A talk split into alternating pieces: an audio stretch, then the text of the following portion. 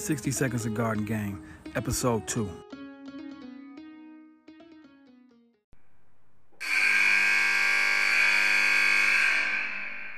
Sixty seconds to garden game. Tomato types.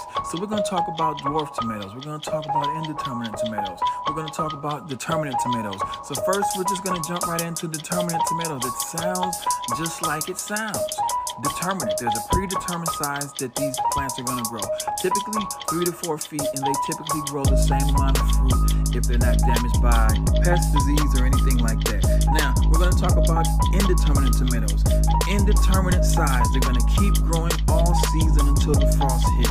As long as you have ample nutrients in your soil, so you got water, you got nutrients, you got a tomato that's going to as tall as it wants to grow. And I'm six foot three. I had a tomato two seasons ago that grew to about 12 feet tall. Now, we're going to talk about dwarf tomatoes. Now, that is the same as indeterminate, but it grows at a slower rate.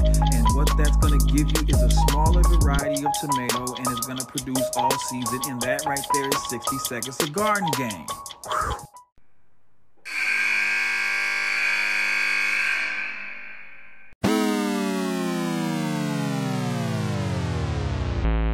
I want to take this time out to thank our underwriters, Wood of Divine Urban Garden, CM Park Clothing, and Solo Z Productions, as well as the Whitleys at 1430. Other music production comes from SB of All of the Above Creative Hip Hop Organization. Thanks, guys. And again, grow something.